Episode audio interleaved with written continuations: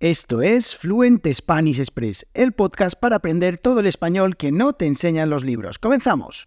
Muy buenos días, bienvenidos, bienvenidas a Fluent Spanish Express Podcast todos los días, de lunes a viernes, contenidos con consejos, con recursos y recomendaciones, como siempre digo, para llevar vuestro español al siguiente nivel. Hoy es martes 11 de julio de 2023, episodio número 403 de Fluent Spanish Express Podcast y en el episodio de hoy os voy a contar, os voy a explicar cinco expresiones que yo utilizo con la palabra madre. ¿Cómo las utilizo? ¿En qué contexto? ¿Con qué significado? Pues esta, este episodio basado un poco en mi propia experiencia, en, bueno, pues cómo utilizo estas expresiones, que no quiere decir, ojo, que todo el mundo las utilice, sino os voy a hablar de lo que yo utilizo y cómo las utilizo, ¿vale?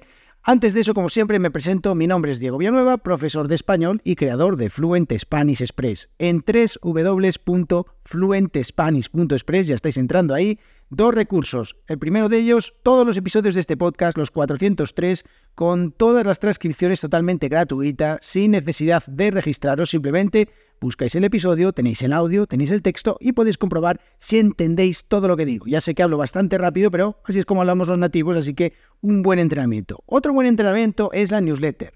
Newsletter en www.fluentespanish.express en la que simplemente dejándome vuestro email comenzáis a recibir todos los días un montón de historias, un montón de, chismes, un montón de bueno, de, recomendaciones, de, bueno, un montón de cosas que estoy seguro que os va a ayudar a llevar vuestro español al siguiente nivel. Así que suscribíos, ya somos más de 500 personas las que están recibiendo esta newsletter, así que os recomiendo que os suscribáis. Además, en las próximas semanas va a haber muchas sorpresas en la newsletter, así que os animo a que os suscribáis. Ahora sí, ya vamos con este episodio de hoy en el que os digo cinco expresiones que utilizo con la palabra madre, en qué contexto y qué eh, bueno, pues mm, con qué significado las utilizo, ¿vale? La primera de ellas, y esta seguramente que la conocéis, es de puta madre. Cuando algo me gusta mucho, cuando algo me parece buena idea, cuando algo eh, creo que, es bueno, pues puedo decir de puta madre. ¿Qué tal, eh, ¿Qué tal esta idea? De puta madre. ¿Cómo estás? De puta madre. ¿Vale? Es una expresión muy coloquial, vulgar, que, tienes que tener, tenéis que tener cuidado de no utilizarla en determinados contextos más formales, pero si estáis entre amigos, eh, pues es muy eh, común utilizarla de puta madre porque es una buena, es una expresión que la verdad, que de estas que salen un poquito del alma, ¿no? Otra también que sale del alma, pero esta vez por otro motivo, y es que cuando, por ejemplo, te sorprende algo, es madre mía, madre mía, ¿no? Cuando alguien te sorprende con algo o algo o, pasa una cosa que de repente pues no contabas con ella o incluso yo qué sé, te pasa alguna cosa así un poco extraña, ¿no? Pues madre mía, ¿no? Otra más, y esta me encanta y esta la utilizo mucho y es la madre que me parió. La madre que me parió o la madre que te parió. También si la conjugamos en la segunda persona del singular, por ejemplo, si estoy hablando a otra persona, le digo la madre que te parió.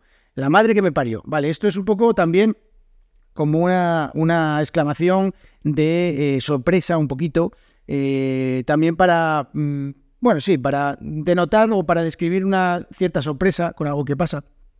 Y esta tiene otra versión un poquito más light, porque la madre que me parió, pues bueno, no es que sea eh, muy, mm, no es que sea muy, muy, bueno, es vulgar, pero no es que sea la más vulgar del mundo, es una expresión que yo utilizaría en un contexto digamos, informal, eh, en uno formal desde luego que no, pero hay una que es un poquito más suave, que es que también la utilizo, que es la madre del cordero. La madre del cordero, no sé por qué el cordero, ya sabes, ese animalito, pues eh, la madre del cordero. A veces, en vez de decir la madre me parió, pues digo la madre del cordero, ¿vale? Así que esa también la utilizo como un poquito de exclamación, de, mm, de para, bueno, expresar sorpresa.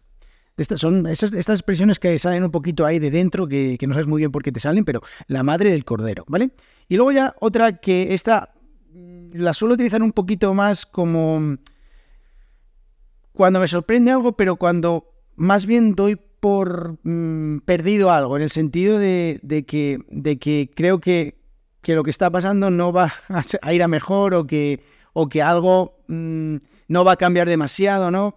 Bueno, pues esa también eh, utilizo esta expresión que no sé si la habréis escuchado y es un poquito, bueno, no sé por qué, eh, de origen religioso, por supuesto, y es Madre del Amor Hermoso. Madre del Amor Hermoso, así dicho con esta, con esta eh, Madre del Amor Hermoso, ¿no? Con un poco, incluso terminando la frase así como un poco en puntos suspensivos, ¿no? Con, esa, con ese, ese espacio, ¿no? Madre del Amor Hermoso, también con, con esta expresión así.